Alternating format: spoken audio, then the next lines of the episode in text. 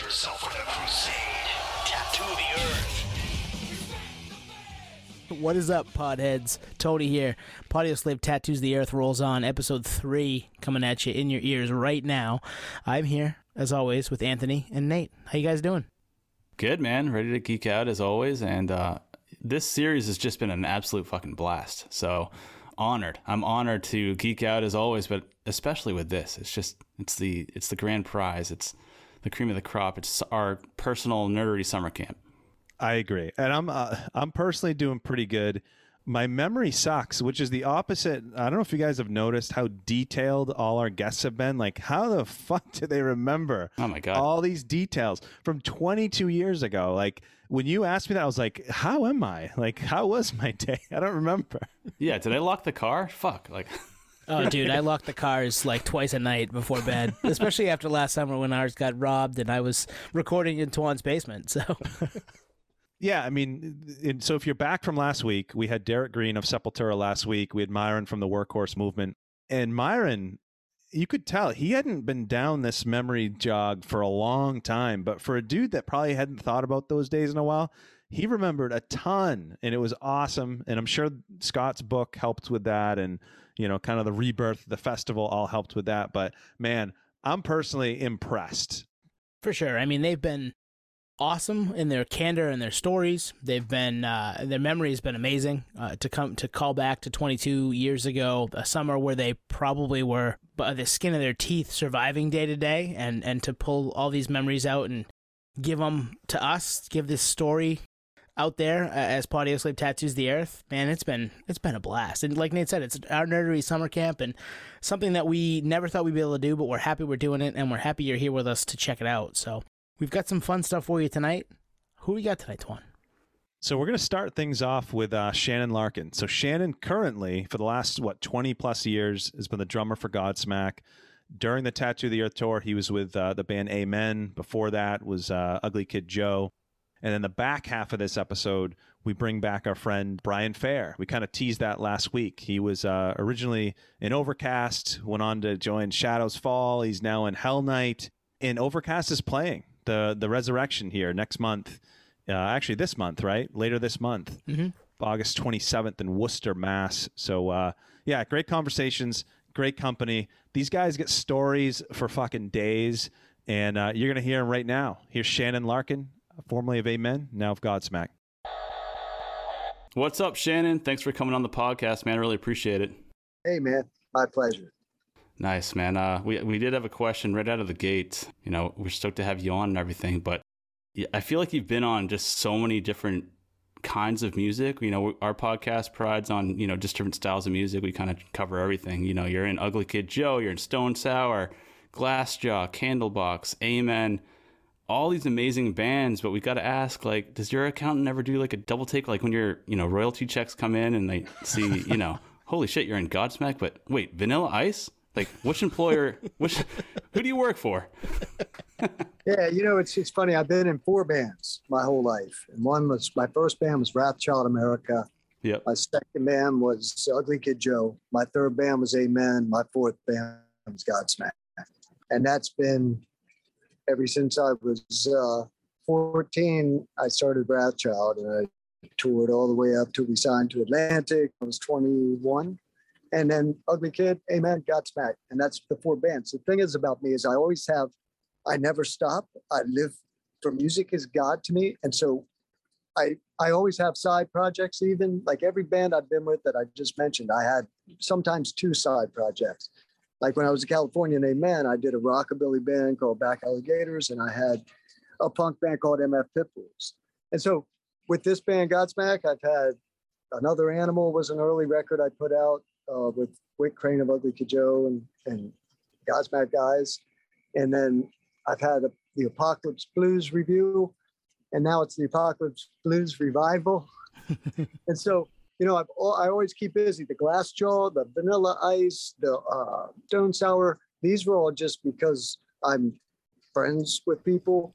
And nice. if I have time off and they call me and say, hey, man, you know, like at the time it was Ross Robinson, and that got me probably my best drum record, perhaps on the Glassjaw record. You know, Uh, that thing is a monster. I don't know why that didn't sell 10 million copies. I mean, I listened to the to that just the other day because I'm getting my chops back up, and that's one of the things. I, that's one of the records I'll put on to get back into shape uh, Nice. on the drums, man. But uh, but yeah, so only four bands I've been with. It, you know, if you talk to like Josh Freese, that dude's only been in three or four bands. You know, Mhm, he's in yep. Devo. He was in Perfect Circle. He was he is the Vandals, of course, still and was forever. But God, at, at one point, I had talked to him and he said, you know, because he'll do a session, one song, and he didn't even hear doesn't even hear the vocal, and all of a sudden, at one point, he had he had played drums on nine of the uh, ten songs in the top ten Wow, that's crazy. just from doing sessions. And he's like, whoa, oh my God. I thought, and then he'll hear the song and he's like, I don't even, I never heard the hook or the vocals even, you know? So, you know, it, it, it's staying busy, man. You know, us drummers have to stay busy. We don't make money like the rest of y'all do. Well, yeah, we agree with the uh, the Glassjaw Worship and Tribute being a beast. We love that record. We ride for that record here for sure. Yeah, that dude. Oh my God, dude. I was Ross Robinson called me, and Amen had just put our our second record.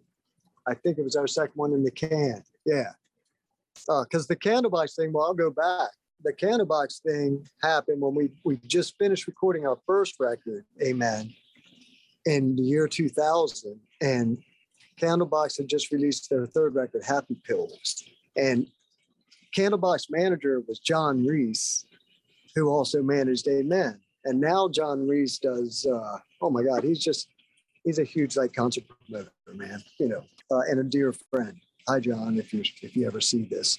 So John called me, and we just got the Amen record in the can. So uh, Reese calls me and says, "Hey, man, I guess you know Candlebox's drummer at the time, the great, by the way, Dave Krusen, I guess flaked on him and took off like two weeks before the tour. And since we had just recorded the record, there was a three month setup that the label needs and management they need, you know, before you put the record out. So I basically had three months off, and he was my manager. He knew it. He said, "Hey, man, you want to uh, go and meet the Candlebox guys and, uh, and like, you know, audition to go on tour with them for uh, the next two months and for X amount and all this." And I'm like, "Hell yeah!" And, you know, I liked Candlebox. I saw him with Rush. But wow, um, that's a combo. Yeah, right. so yeah, man. So I went and uh and got that Candlebox thing. But anyway, so flash forward, and so like I was never in Candlebox, you know. I was just I, I went out and played on tour with those guys, and to this day they're dear friends. That was amazing. Anyway, nice. flash forward to Amen's second record. By this point, we're on Virgin, and and Ross Robinson had done an imprint label with Virgin, right? And so same thing happened, man. I get done that record, and I had a couple months off before the for the setup of the record, and I was free. And Ross Robinson uh, was also the producer of the Glassjaw record, you know. So there it was, man. Just because I knew. So he calls me, and that was uh, an odd thing because their drummer they didn't want to get rid of their drummer, and he just he just couldn't, I guess, get through all the songs without having to stop. And so Ross had to cut all this tape. And by the end of the day, they wasted a week in the studio, which is money. Mhm. And they were on Warner Brothers. So God knows it was some studio in, in LA. So it was expensive, you know? And so Ross calls me and says, Yeah, man, you know, they're not getting rid of their drum or anything, but will you come and jam this record? And, and I go, Well, you know, I, I knew Glassjaw anyway. I didn't know them personally, but I like Glassjaw and, and they're they're fucking badass. So I was like, well, how much time do I have and how many songs, you know? Uh, and he's like, well, you know, can you learn these 10 songs in a week? And I was like, hell yeah. And so anyway, he sent me those songs and I went down there and Ross is a guy that likes to record drums in a small room. In fact, when we did the Amen second record, we went into uh, Sound City Oh, you know, nice. and and I put my drums right where Dave Grohl, right in the, they have this giant famous drum room, man. And Mhm. I put my drums right where Dave Grohl's drums were and right where Mick Fleetwood's drums, whatever. And fucking Ross ends up going, yeah, no, we're, and we moved the drums into one of the guitar rooms, a small room. So anyway, he did the same thing in Glassjaw, and next thing you know, but he wanted live. He didn't want me to stop. You know, get through the take, one, you know, and without mistakes. So that was the deal. And those dudes, that singer, but that what I can't even say enough about that. The whole band. Well, first, first let me say the awkward part. So when I show up to rehearse the thing after the week I had to learn it, the drummer's there, right? The dude, like their guy. And I'm like, hey, you know? and then he's sitting literally right behind me while we're rehearsing. Yeah, you know, if you have any questions, whatever. And and you know, it was it was it was, it was an odd thing. You know, like he took me aside. And, you know, you heard my drum tracks, but and I'm, I was like, dude, they sound great to me. I, I'm not a fucking producer. You know what I mean? Mhm. But and on the other hand, it was weird. So anyway, thank God. The next day when I came in, I had uh, then we had two days. I think I was to do that record, and he wasn't there when you know when I had to record. So Ross puts us in in a small room.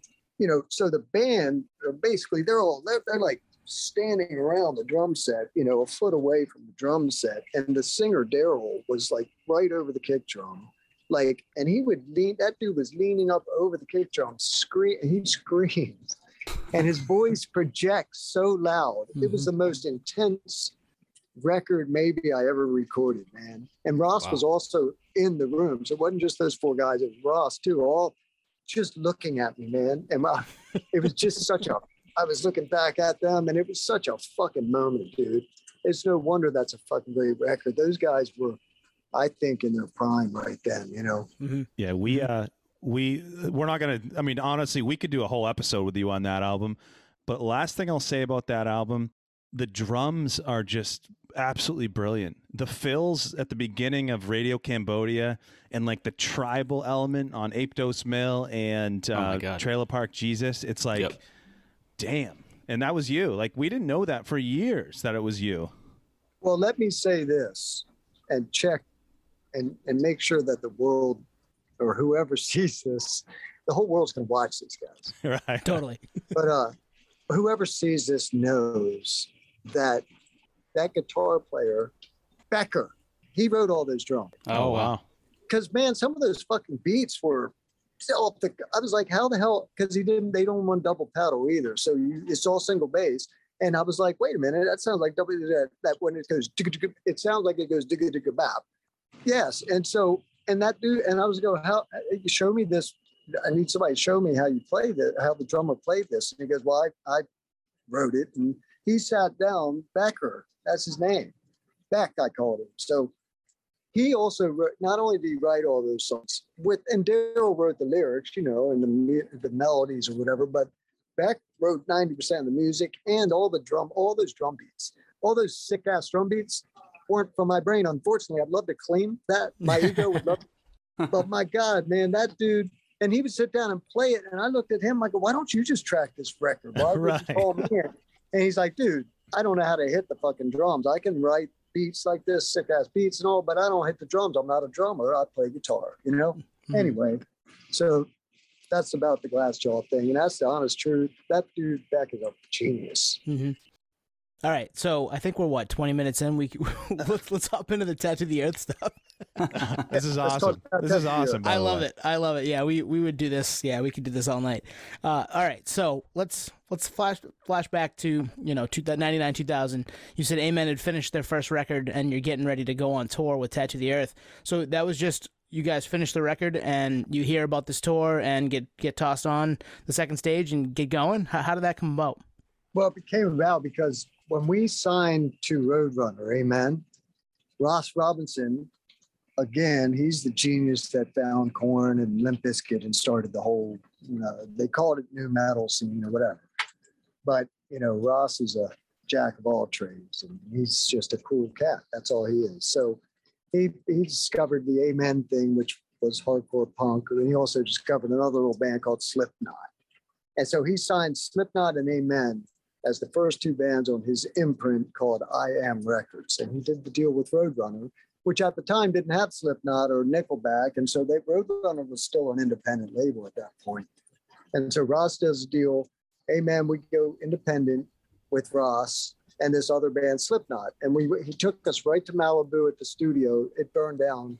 But back in the day, it's where Korn made their records and Limp Bizkit. And so there's this famous studio in Malibu. And it, it also had it had a, like a house that the bands could stay at, right? Nice. And so Slipknot, all nine of them, the original Slipknot, show up two days early. They drove across the country in their van or whatever, Wow. and they show up to the studio. And by the way, I, I should mention, you know, as soon as Amen was done, Ross was just staying there, and Slipknot was moving in to do their record, their first album. So Mhm.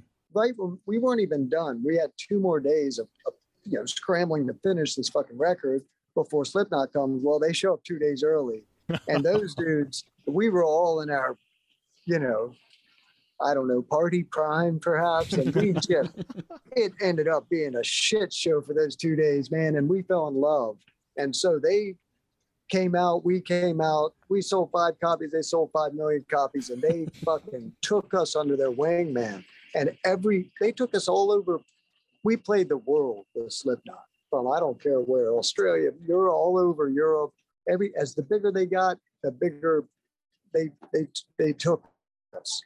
And so Slipknot, their first headlining festival tour was Tattoo the Earth, you know, and that's why they were supposed to be on Ozzfest. They, you read the book, but uh, I talked to Naomi about it more, and she was telling me, "Well, yeah." So anyway, they they that was their first headliner, and they, that's how we got on that show. We Mhm. probably wouldn't have been on that if it weren't for Slipknot saying "Amen's coming," you know. oh Mhm. wow. That's cool. And when we the first tour, when Slipknot, their rise, you know, it happened. uh, People say fast, but it really took about two years. And the first American tour we did was it was the lineup was uh, Amen, Slipknot, second on the bill, Machine Head, Coal Chamber. Oh, Oh, wow. wow. That's stacked. Wow. That's crazy. And but dude, but by the end of the tour, fucking Slipknot, and they were going second, and everybody was just like leaving after Slipknot. You know what I mean? Uh, crazy. They're great. Anyway, So on Tattoo the Earth, so you knew Slipknot going into Tattoo the Earth. Did you know any of the other bands just from touring or? oh man, yeah. You know, I've known Morgan and Sevendust since I know all. I knew everybody. I knew because Roy Mayorga was a drummer, I think, on Soulfly on that tour. Maybe was it Soulfly or Sepultura? I can't remember. Yep. I've done a lot of them, but uh, I knew um, God Slayer. I I I know Kerry King, Mhm. and I've had many crazy cool times with Kerry King back in the day. You know, I freaked out with my girlfriend. We were in uh, England with Godsmack uh, just in 2019 doing a festival, and Slayer. They were making their last final run. I got to see them in England, their last time they ever played England. But and and it was broad daylight. You know, we were standing outside. You know, they have like trailers backstage, and that's the dressing room area is a bunch of like trailers at this festival. And so I'm standing out front of my trailer, smoking or whatever, and and I look over my girlfriend and goes, "Oh my God, there's Kerry King." I go, "What?" And I started walking up to, "Sh- "What the fuck are you doing?" I go, "I'm to say hi to Kerry King," and she looks so scared. You know, people think because he looks like, you know what I mean. He's not right. a smiling man, but Yeah. he's the coolest fucking guy. So anyway, I knew Slayer, and uh, I knew Paul Bostaph too. I love Paul Bostaph. He's a great dude. Who else was on it? And I'll tell you if I knew. Oh boy, uh, the original. You said Sevendust. You said Sepultura guys. You said Slipknot, Slayer. Mudvayne, Slipknot. Hatebreed. Yep. Hatebreed, love and no Hatebreed. Yes, Amen tour with Hatebreed, Jamie Jasta. I knew every fucking body on that tour, man. That's why I don't remember it because all we did was drink and do drugs. It was that was in the peak of my drug and drink usage was tattoo the earth, man. I, and we play and, and it was like 110 degrees every day. And of course we were on the you know parking lot stage most of the time, literally at two, three in the afternoon, you know. And it was always 110 degrees, you know. And so we would just I would wake up, oh, a- a- an hour before the show and and just stumble the stage. It was crazy. That tour was crazy. Mhm. I had so much fun. I just wish I could remember more of it. Yeah. It was like an adult uh, summer camp with no chaperone. You're in your party prime. You got all these friends that are musicians. Just uh, what a free for all.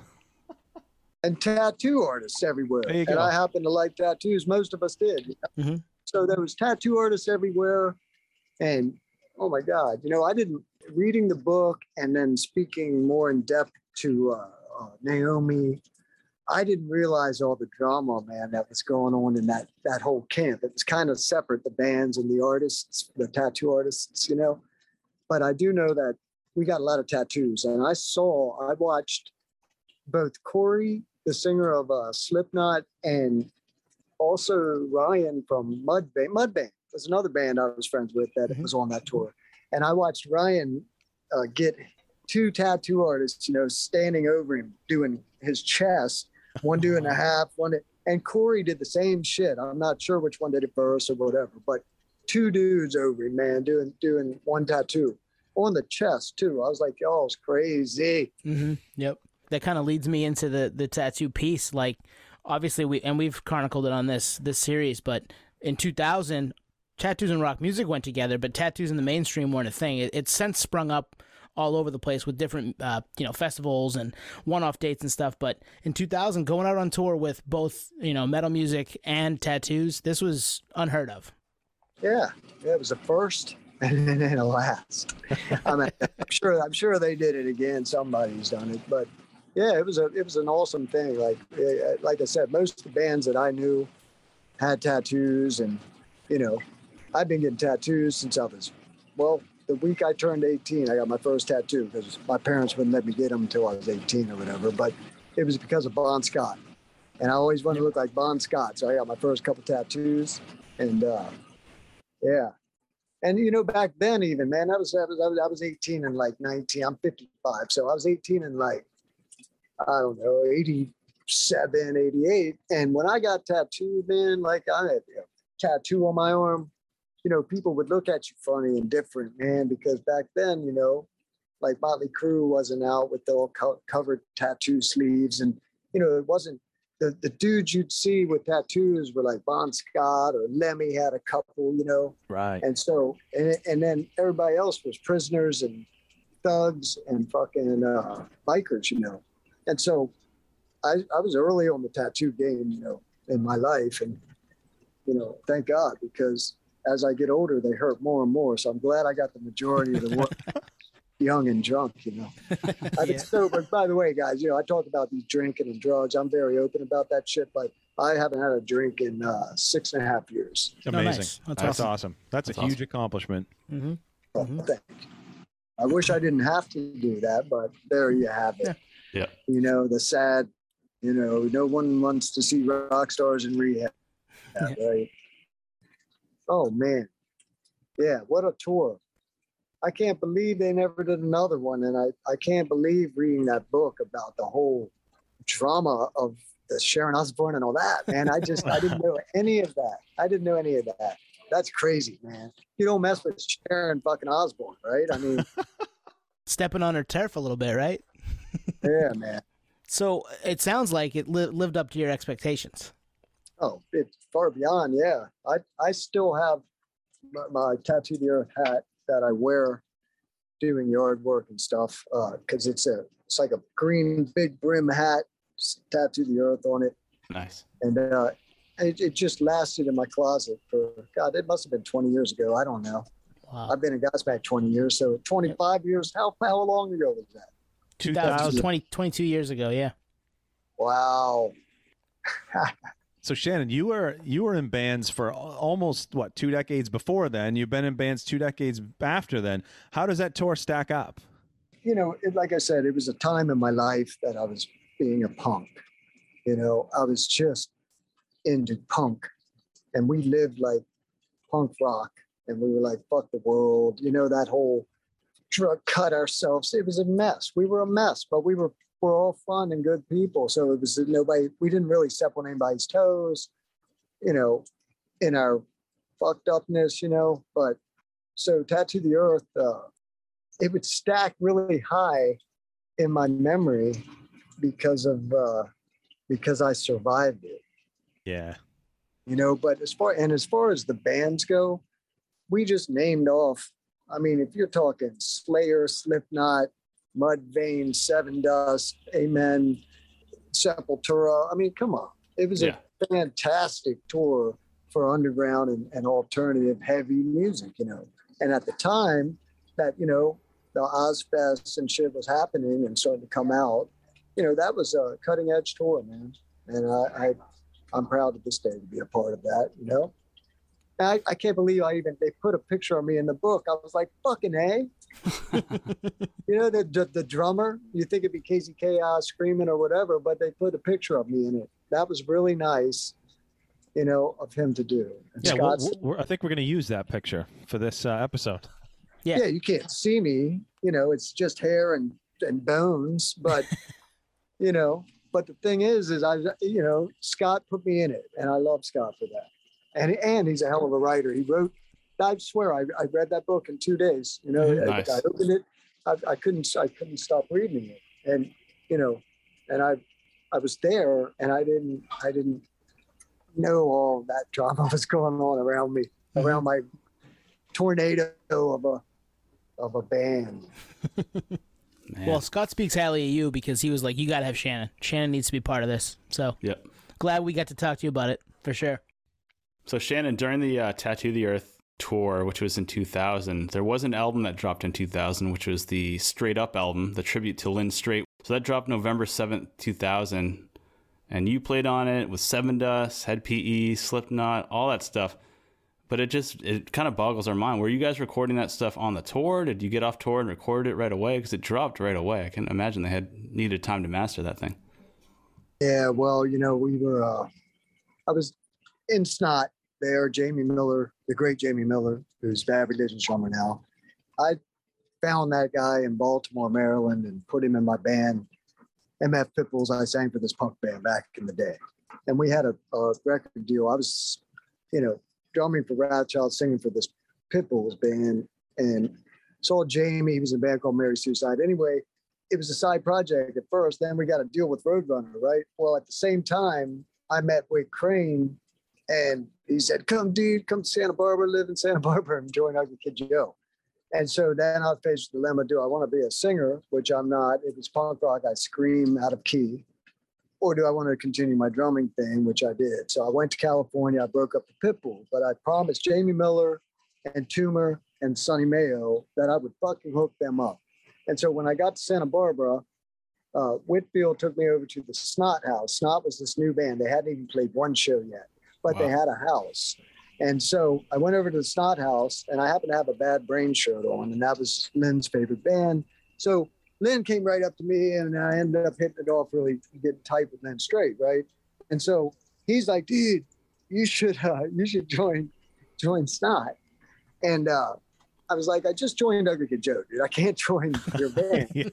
He's like, well, uh, I go, however, I have, and at the time, by the way, Snot's drummer and bass player weren't that great, man. Mm-hmm. You know what I mean? I hate to say it, but that that's the deal. But Lynn Strait and Mikey Doling had this star fucking shit. All, even back in the day, they just had this shit. And so I was like, I got the band for you. I used to sing for this band. The drummer, the bass player, and the guitar player are fantastic. Anyway, I showed them video of Pitbulls, you know, and of course, they flew to California, joined Snot, and within seven months were signed to Geffen. You know what I mean? They Wow. took LA. Took LA quick. You know, System of Down used to open for them, all this shit. They came up quick, and so Jamie Miller wasn't happy playing that that kind of music, I guess, or whatever. And I think a lot of it had to do with he wanted to play guitar at the time. You know, maybe with his girlfriend's band, Amy Echo, and uh, anyway, Lynn called me again, you know, come do, you know, do the record. And I had just made another record with uh, Amen. And he said, look, you don't have to quit Amen. Just play on this record and then we'll let the dice tumble. And whichever one, you know, and, you know, if we're big, then come join my band. And I said, all right. So anyway, me, Mikey, Sonny Mayo, and Mikey Doling went into the studio and wrote all those songs with Lynn.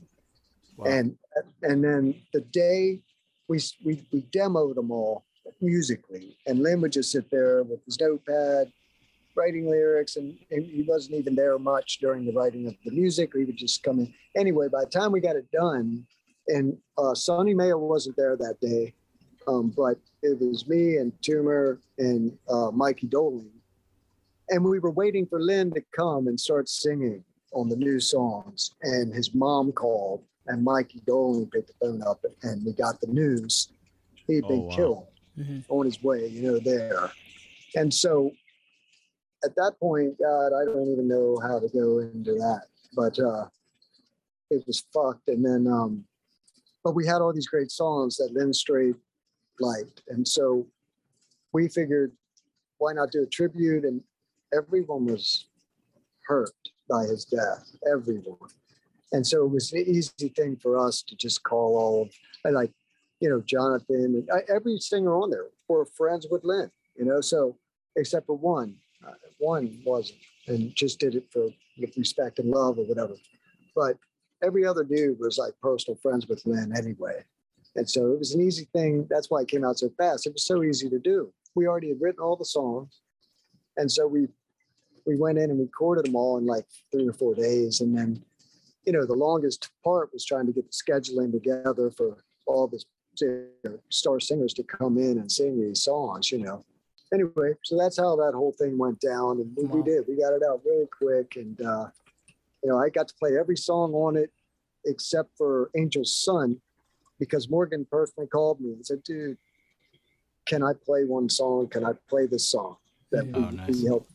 And I said, fuck yes, of course. And you know what's fucked though for me is that's the one song that became the single Right. and they made a video. So the one fucking song I didn't play on became the single and video and they played on radio.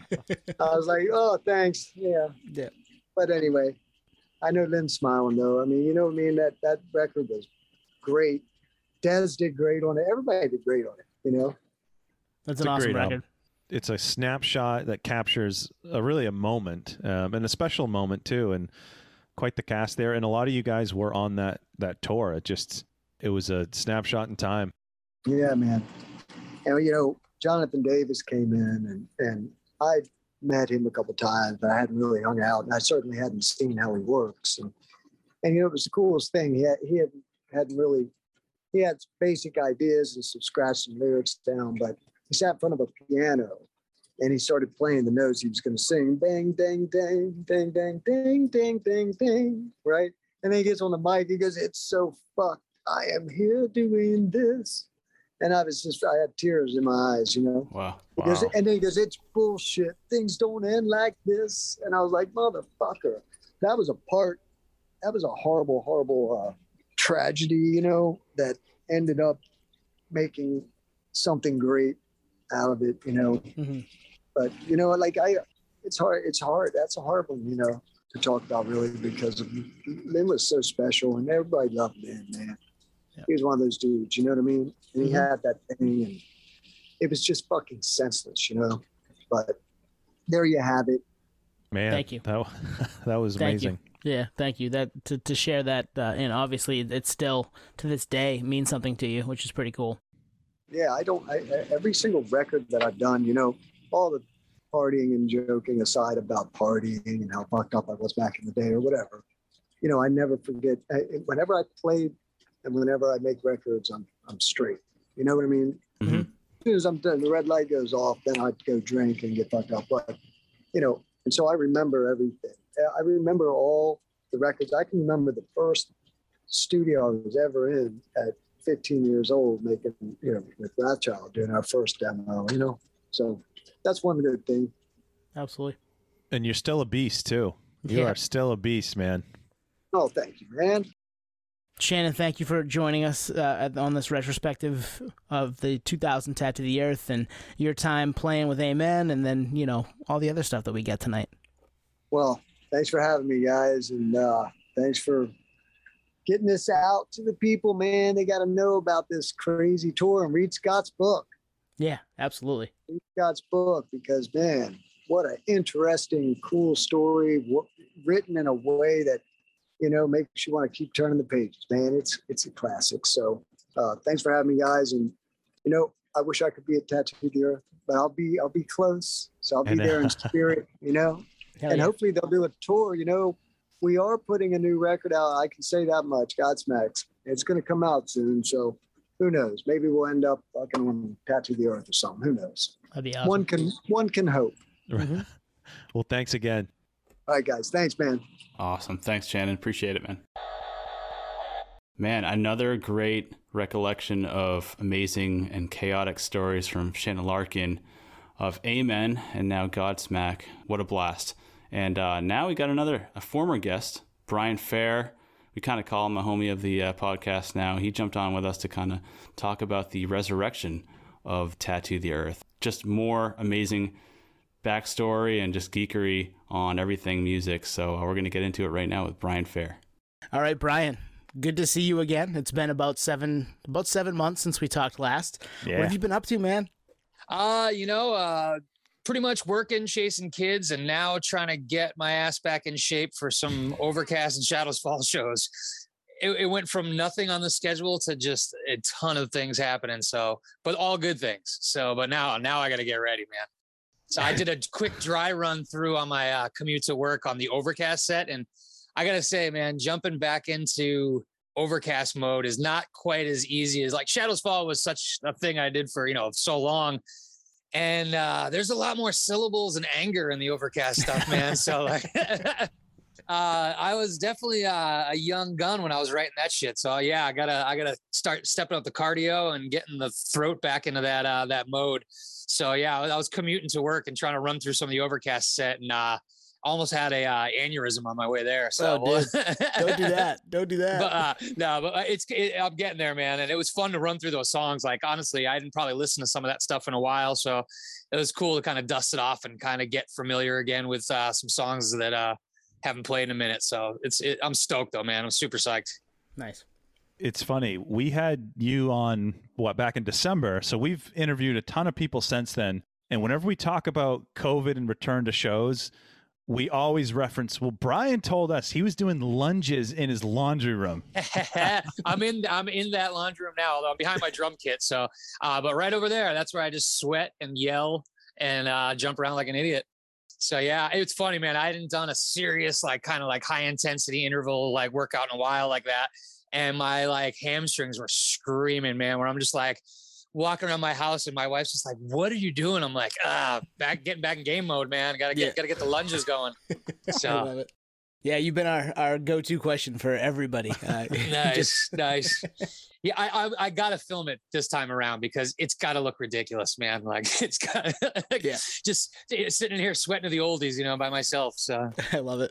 Hey, if you want to do an exclusive through us, we'll put up a, we'll put up a paywall. there you go, there you go, man. Exactly.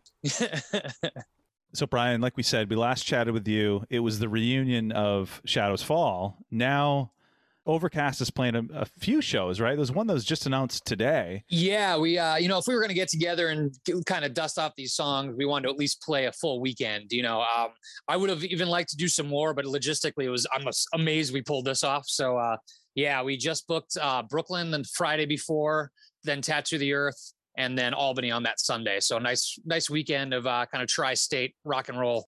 So yeah, you, you get the call to like get back together for the Tattoo the Earth show first, or was this something that was on the back burner? Yeah, no, uh, I really we hadn't had any plans to do any overcast stuff, and uh, Scott Lee uh, hit me up and was like, "Hey, man, what, what's the chance of overcast getting together?" And I was like, "Ah, you know, it'll be tough, but what do you got in mind?" And he, uh, you know, told me Tattoo the Earth, and I already saw the initial lineup, which was you know oh, yeah. Anthrax, Black Label, Hatebreed, At the Gates. I mean, it's- I'm like, uh, yeah, no, we're in. Yeah, like we'll figure it out. Like, I'll, Mhm. let me, I'll call the guys, make sure, but like we're in. And uh, so everyone, thankfully, Mike wasn't on tour with Killswitch and had a, a window that time. The other guys were all in. The only thing that we had to kind of adjust on the fly was Scott McCoo, our, uh, our you know original rhythm guitar player, was unable to do it, and but gave us you know was like, don't miss this opportunity Right you on. know find someone to to help out so luckily we were you know we we had a few guys in mind so uh, we were able to kind of scramble and, and work that out which it'll be weird not not have he'll probably actually be at least one of be at one of the shows but like couldn't do Mhm. all of them and and uh couldn't play so that'll be a, a, like kind of just strange for us but uh we didn't want to miss the opportunity and and uh he was you know totally wanted us to follow through with it so it, it all worked out so Nice. So if that didn't, if that call didn't happen, Tattoo the Earth didn't happen, was this kind of lingering in the background? Like, let's get the band back together, or no? we never shut the door. We all, all of us, we have a text loop that we all stay in touch with. It's usually just stupid things we're sending each other or like inside jokes that like have been, you know, are 30 years old now at this point. But so we always kind of like, you know, if, if, uh, if time allows, if everyone's on the same page and there's a good opportunity, we, we've tried to take it whenever we can. Uh, it's just, it, it is pretty tough to get everybody where everyone has the the same free time and all that. Right. So, uh, but they were on it. But at the time, absolutely no plans. You know, it was definitely kind of out of the blue, and uh, but uh, an opportunity we wouldn't want to miss. Not only would it be super fun to get together and play, like this to be on that bill was just amazing, and then that led to us, you know, just knowing like if we're gonna do that, we're gonna do at least a few shows.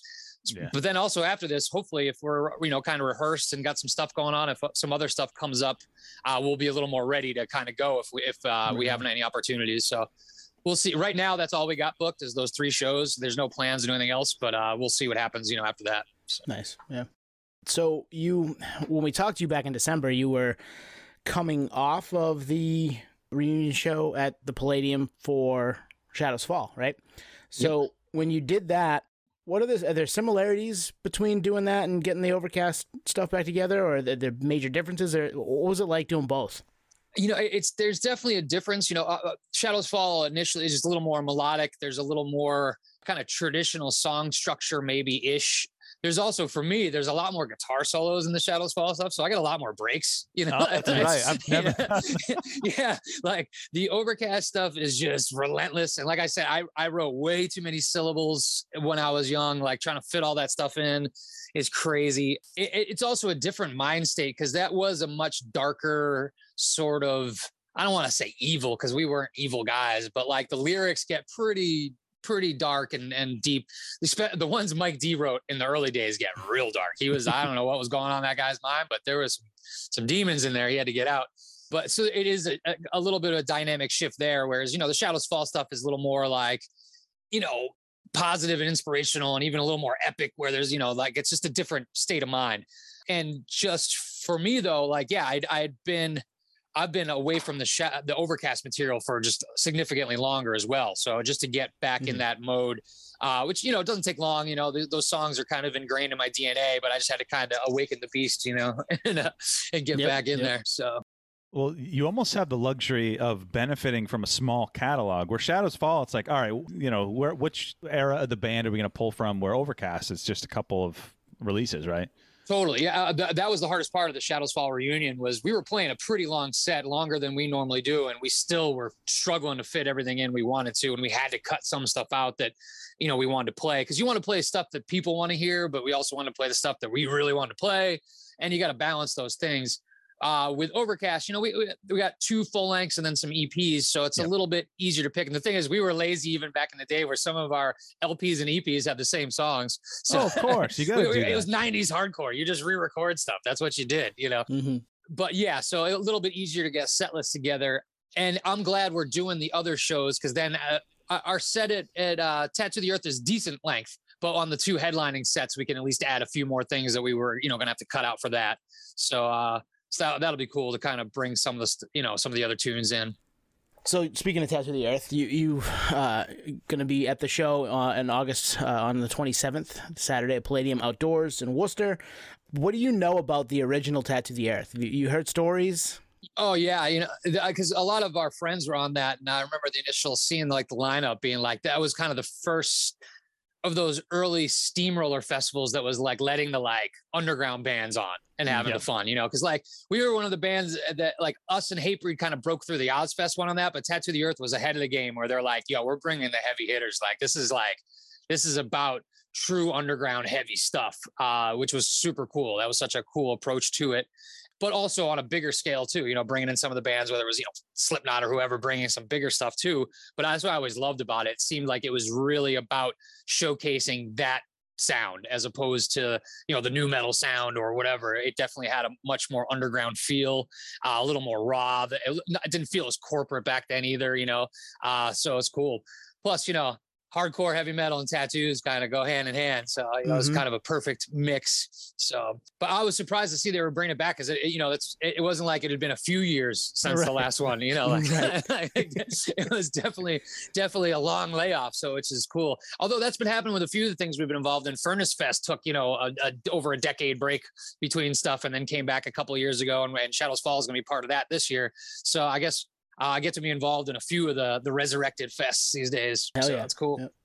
Yeah, one thing that because we didn't get to go to the original Tattoo the Earth, we we actually talk about it on a previous episode. We like tried to get rides there because we didn't have our license, or I think we had a permit. But we heard about the stories because the the Boston date was Suffolk Downs, which you know unconventional venue, and then you hear about other venues that are uh, in a golf dome and there's like Yeah, pressure pressure totally- controlled, and there's like a sandstorm in Arizona. It just it was very much of the time and very like anti like Live Nation esque. Totally, totally. Which is also why you end up in those places like that have Yeah, you know you either have to. pressurized golf domes and sandstorm parking lots and whatnot.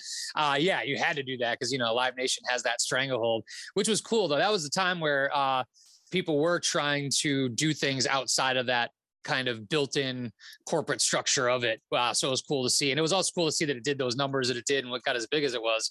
Uh, so which was cool. But yeah, I'm sure logistically being on that probably wasn't as like you know easy to pull off as some of the other ones because of those elements. But then when you survive, you got the war stories, you know, like Oh, yeah. You know, you feel like you earned you earned your shit through that, you know. Yeah, and I mean we talk about that with some of the people behind the scenes back on episode one, and and it's it's crazy, man. Like I I know we wanted to go. It was you know we live in Maine. It was a two hour drive, and you know I think I was 16, but uh, Anthony you were 15. Like we just didn't have a chance. Like it just wasn't. No cars. Uh, our try to tell our parents we're going to some tattoo metal festival. Like, yeah, no, you're not Yeah, leaving to that's- stay for no. that. It No, didn't happen. Yeah, totally. That was even the name. They're like, "You're gonna do what now?" You know, like. But hey, now we're talking about it. We've talked about it a lot this year, but we're talking about it in depth now, and we're getting to see bands like you, Overcast, come back together and and play at the resurrected version of it in 2022. So that's pretty badass. Yeah, I, I was, and I was really excited that it was at the outdoor Palladium uh, setup because I've seen shows in that setup, but never played one. I mean, I've played inside the Palladium in every way, shape, or form, Mhm. uh, but never gotten to do the outdoor thing. So that's going to be rad. Like, you know, that that venue is like a second home to me between you know Overcast and Shadows Fall. So uh, to have it happen there, to have the lineup it's got, man, it's it's just perfect. So I, I can't wait. I love the that. Well, I mean, you just laid it out. Like you found out it was Tattoo the Earth, kick ass lineup. But you, you guys aren't the only ones that are playing. Would you call this a reunion or a comeback? Uh, I, hmm. Both, either one. yeah, whatever. Yeah, you know, kind of a comeback. I think you know is probably a better word because reunions make it seem like you know everyone was on their own separate ways and not on the same page. Right. So you know, it's more. Although I guess LL would tell you not to call it a comeback, so I'm not know what to Right. say. You know, like so. Well, yeah, because you got you guys, the Red Chord, who hasn't played in a bit. They, you know, one Yep. offs here and there, and bleeding through as well in that same Yeah. camp. Totally, that's what's awesome. But I think uh, you know, th- I think a lot of those bands are in the same kind of uh, vibe is Overcast, where everyone's still in touch and and, you know friends and all that stuff. So it makes that stuff a little easier. But it is uh, that was why this like we were going to find a way to pull it off. Like all all these bands are coming together to do something like this. Uh, we want to be a part of that, you know, because uh, th- like it's not going to happen often where you're going to get these bands not only play at all but at the same place like it's that's such a rare thing so yeah i didn't i wasn't going to miss that opportunity So, Oh, and then you get all the extra stuff, right? They're gonna have the the body art and the tattoo artists, and it just sounds like it's gonna be this wild day. With if you if you're bored of one thing or you want to check something else out, you can clearly easily go over to this other place and do something completely different while music is still kicking ass in the background. So that that's what i love about events like this man it really does bring in other elements of the underground scene and just kind of gives other artists a showcase through that you know and also maybe exposes some younger kids to some stuff that they may not know about. They're going to see like one band they're into but then they find out you know about this whole tattoo world and the whole uh, body art world and you know it's it's just it's such a cool thing. I'm already trying to think i'm like okay what like memory tattoo am i getting like at the at the show? You know like so it'll have to be small because i won't have a lot of time you know i'll be running around but uh, right, yeah, but i gotta something's gotta happen so It's funny though, like what you just said, like the idea of that 22 years ago, I'd be like, wait, what? yeah, What Yeah. And just culturally, right? Culturally, tattoos is just a whole different ball game. Totally. Well, that's what's even weird now is like I have so many friends who are high up in, you know, like crazy big companies who are just sleeved out, even, you know, hand Mhm. tattoos and like none of that matters anymore, man. No. Whereas before you couldn't get a job at like, you know, Starbucks with tattoos or whatever, Right. Dunkin' Donuts, you know, like so like it's crazy how that changed. So but it also probably led to like a lot of people going like super deep in who may look back and be like, shouldn't have started with the neck, maybe. You know, or the But, you gauged know, ears. The gauged yeah, and it- ears. Yeah. man, that was such a time where I was like, I'd see these, you know, younger dudes and bands. I'm like, man, you better, you better be lifers because you all just like tattooed up your whole neck and your that your lobes are gonna be hanging down to your ankles soon. So And they are. Uh, if they did it in 2000, they probably are today. Yeah. That's why my parents didn't want me to go. there you go. See, they knew you're gonna get gauged up and all tattooed. You're come back with like, you know, fuck the world on your knuckles or something, you know. Like, Love and hate. 16 year old hate. yeah, me? there you go. 16 year old me might have done that. That's for sure. STR8 Edge. yeah, there you go. So, talking about all the bands that are going to be there, are there is there anybody in particular you're excited to see? I know you're a music nerd like we are. Yeah, you know, there's a ton. I'm I'm I'm excited to hang out with my boy Johnny Rock and Roll, who's playing in Anthrax, you know, before the Shad stuff. So it's always good to kick it with him.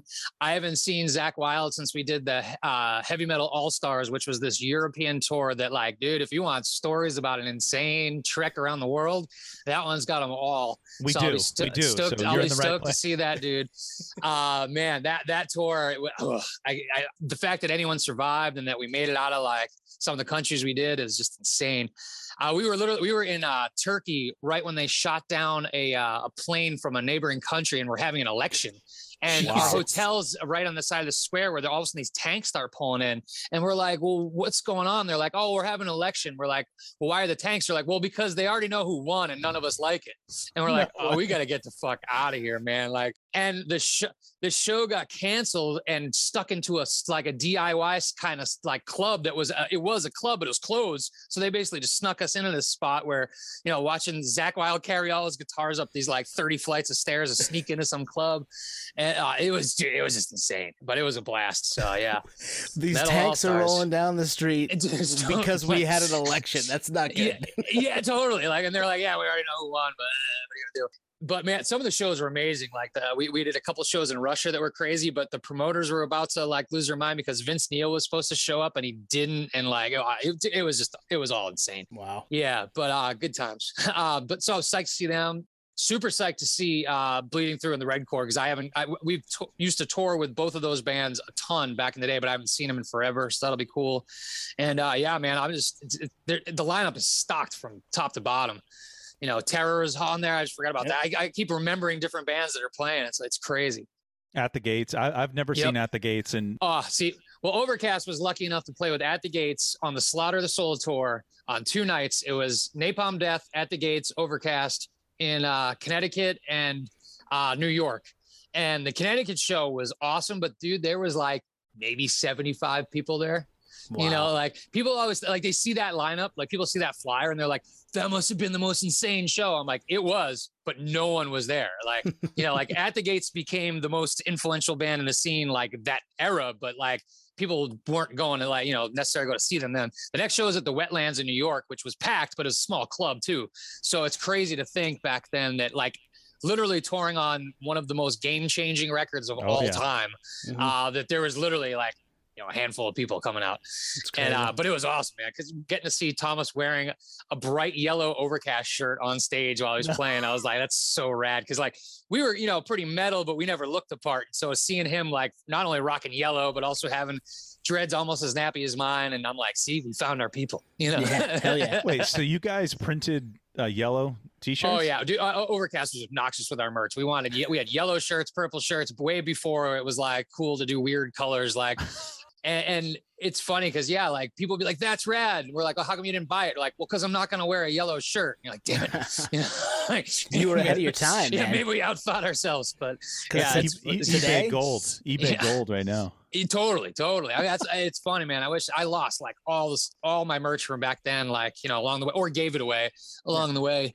Think, that was always the worst. Thinking you could grab another one out of the bin later, and then all of a sudden they're all gone. And you're like, oh, I gave away all the cool yellow shirts. Yeah. But yeah, man, it was that, those. So getting to play with at the gates back then was for us was as cool as it got, you know. Mhm. So it was super rad. So I'll be I'm very excited to see them again. That's awesome. Yeah, no, it's it's gonna be a good time. I mean, we're we're really hoping to uh to be uh, around and, and bump into you at some point that day too. Uh, that's our plan anyway. Is is to be there Definitely, and man. be kicking around and, and you know taking some footage, hopefully a little bit of the behind the scenes stuff uh, to get people you know excited about the day and, and maybe chronicle it from a different angle. But yeah, man, we're we're stoked too. Yeah, it's going to be incredible, man. Uh, th- th- that just I also like the diversity of the lineup. You know, it's it's there's a lot of bands who came from the same kind of scene, but like everyone sounds very different. You know, like so that's what's cool. There's a very very wide variety, which is rad. I, I always like that. Like I I always like bills that aren't just you know three or four bands that sound you know similar. So I, it's that that to me like man if there's if you can't get into this lineup like man you then just get out of metal like you're done mm-hmm. you're all right. done son. I'm I'm stoked for Crowbar. Yes, I, there's I just want a headbang. Man. I just want to head. I don't have the dreads to head, headbang, but I just want to headbang. Dude, uh, the last time I saw Crowbar, like it, you just you forget sometimes how many riffs they have because you're like you, you literally will be like yourself. That's the heaviest riff I've ever heard, and then they start the next song, and you're like, ah. That's the heaviest riff I've ever heard, you know. and it's just unrelenting. And you know what's great is it, most of that just comes out of Kirk's hands, man. His just that yeah. dude when he touches anything, it's just heavy you mm-hmm. know, it's like it's not that they tune down to Z or do anything like that. That dude just riffs heavy, man. Mm-hmm. So yeah, I'm stoked for that. So uh Brian, we need you to clear up a rumor for us. Oh. rumor has it if you hang around the Palladium long enough, you will catch another Brian Fair reunion. So Death Ray Vision is next. yeah. you know, well, they're actually in the studio now. They, they've got a new singer, uh, uh, Keith, who used to play bass for Wrecking Crew, a classic Boston oh, band, yeah. yep. is singing with them now. So yeah, they're actually working on new material. I loved being in that band, but they really wanted to be kind of active and just the 1500 mile commute wasn't really working out like, yeah, for me tough. to be able to do to do local gigs you know yeah. uh so uh, yeah but that would be rad so uh, but i'm stoked that those guys are doing things but you know it is funny man the palladium literally if we weren't on tour and there was a show at the I was at the Palladium usually. Oh yeah. So and I had the same spot at the back bar, like you know, like a shout out to, to Maya, the bartender was there for about 20 years. Was always you know serving me tequila shots. So but yeah, man, that's that's like literally feels like as comfortable as my living room. You know, the the Palladium is is a second home. That's awesome. Twenty. Do we have anything else? I mean, we could go all night, but we want to. We be... could, yeah. yeah. I could bore you with uh, Metal All Star tour stories. You know. Well, if you, get I mean, if you got another one, we. yeah. No, it, it, was more if if you guys could have just seen just how insane this was run. The uh, promoter who put it on ended up being arrested for on fraud charges like right afterwards and was literally on the run from the the uh, Texas Rangers and shit. Oh, wow. like, like literally, like yeah, like he had uh he and he had screwed over like Russian promoters. Like Ooh. you don't you don't do that, man. Like it was crazy. So, but uh, he, I I'm pretty sure he's still in in jail at this point. But man, it was it was crazy. Like, cause a bunch of us, I got paid the morning of my flight because I was like, I'm not getting on this plane until that like hits my account, you know. And if wow. and a few people didn't, and they were trying to chase that for a while. I was like, Ooh. man, I was like, I wasn't getting on that plane, and it was a blast. Like I had so much fun. Like I got to like party with Udo on his birthday, and which first of all, man, that dude closed down a bar like to the point where I had to get, I was like, I'm done. I'm, I'm out of here. He kept going and was the first guy up at six in the morning, like drinking like espresso in the hotel lobby. And I'm like, Udo, how are you up? He's like, I'm professional. Like, you know, like, just like get on my level, and, uh, basically. Yeah. Totally, yeah. totally, man. So getting to like just kick it with Udo and Max Cavalera and, and all those guys, it was it was insane tour. But man, what a what a mess. What year what was that? What year was that? Just ah, what year is that? That was probably 2013 or 14. Oh wow, probably so 14. Recent. Wow. Yeah, yeah. It was right towards the end of when Shadows Fall was winding down touring. And uh and you know, it was an awesome opportunity. It was super cool. Uh, but just logistically was just insane. Yeah. But man, and the shows were really like cool. Like we did stuff where we would do usually one or two songs of your own band. You know, I, I would do like two Shadows Fall songs and then uh, Bark at the Moon with Blasko on bass. So like Ozzy's bass player on bass, yeah. and there was a rotating kind of group of of uh, uh, musicians, and then we would do Raining Blood, and Max Cavalera would come out, and we'd do it as like a duet, and then I would come out during his set and do Eye for an Eye from Soulfly, and and you know, and then uh, that's how Zakk Sabbath started. Actually, oh, he was doing a three-piece uh, Sabbath thing where it was Blasko on bass, him on guitar, and this dude uh, Aaron Rossi who uh, plays played in Prong, Ministry, a bunch of other bands on drums. And he had so much fun doing that that when he got back, he was like, "This is the this is the shit." Like I'm gonna just do Mhm. a three piece Sabbath thing, and that be that was the birth of uh, of Zakk Sabbath. So um, yeah, it what a crazy tour, man. What a It's like a once in a lifetime thing, right? Because you Without you, a doubt, you never totally. did It it again, was- right? No, and I think they tried to do a South American version or something, but then like I, the dude went to jail, so I think that kind of petered out the uh, the momentum on that one. But it was it was a great idea. Uh, and I, it's something I could see happening again because you know metal musicians eh, eh, are so good at like j- jumping into other bands and learning other people's material, which always Mhm. blows my mind Oh, when you see these guitar players. Be like, oh, I had two days to learn all of like suffocation stuff and just jump up Yeah. there and do it. I'm like, I don't understand how that's possible. But so like we had dudes who were like learning songs that day and then going up there and just killing it.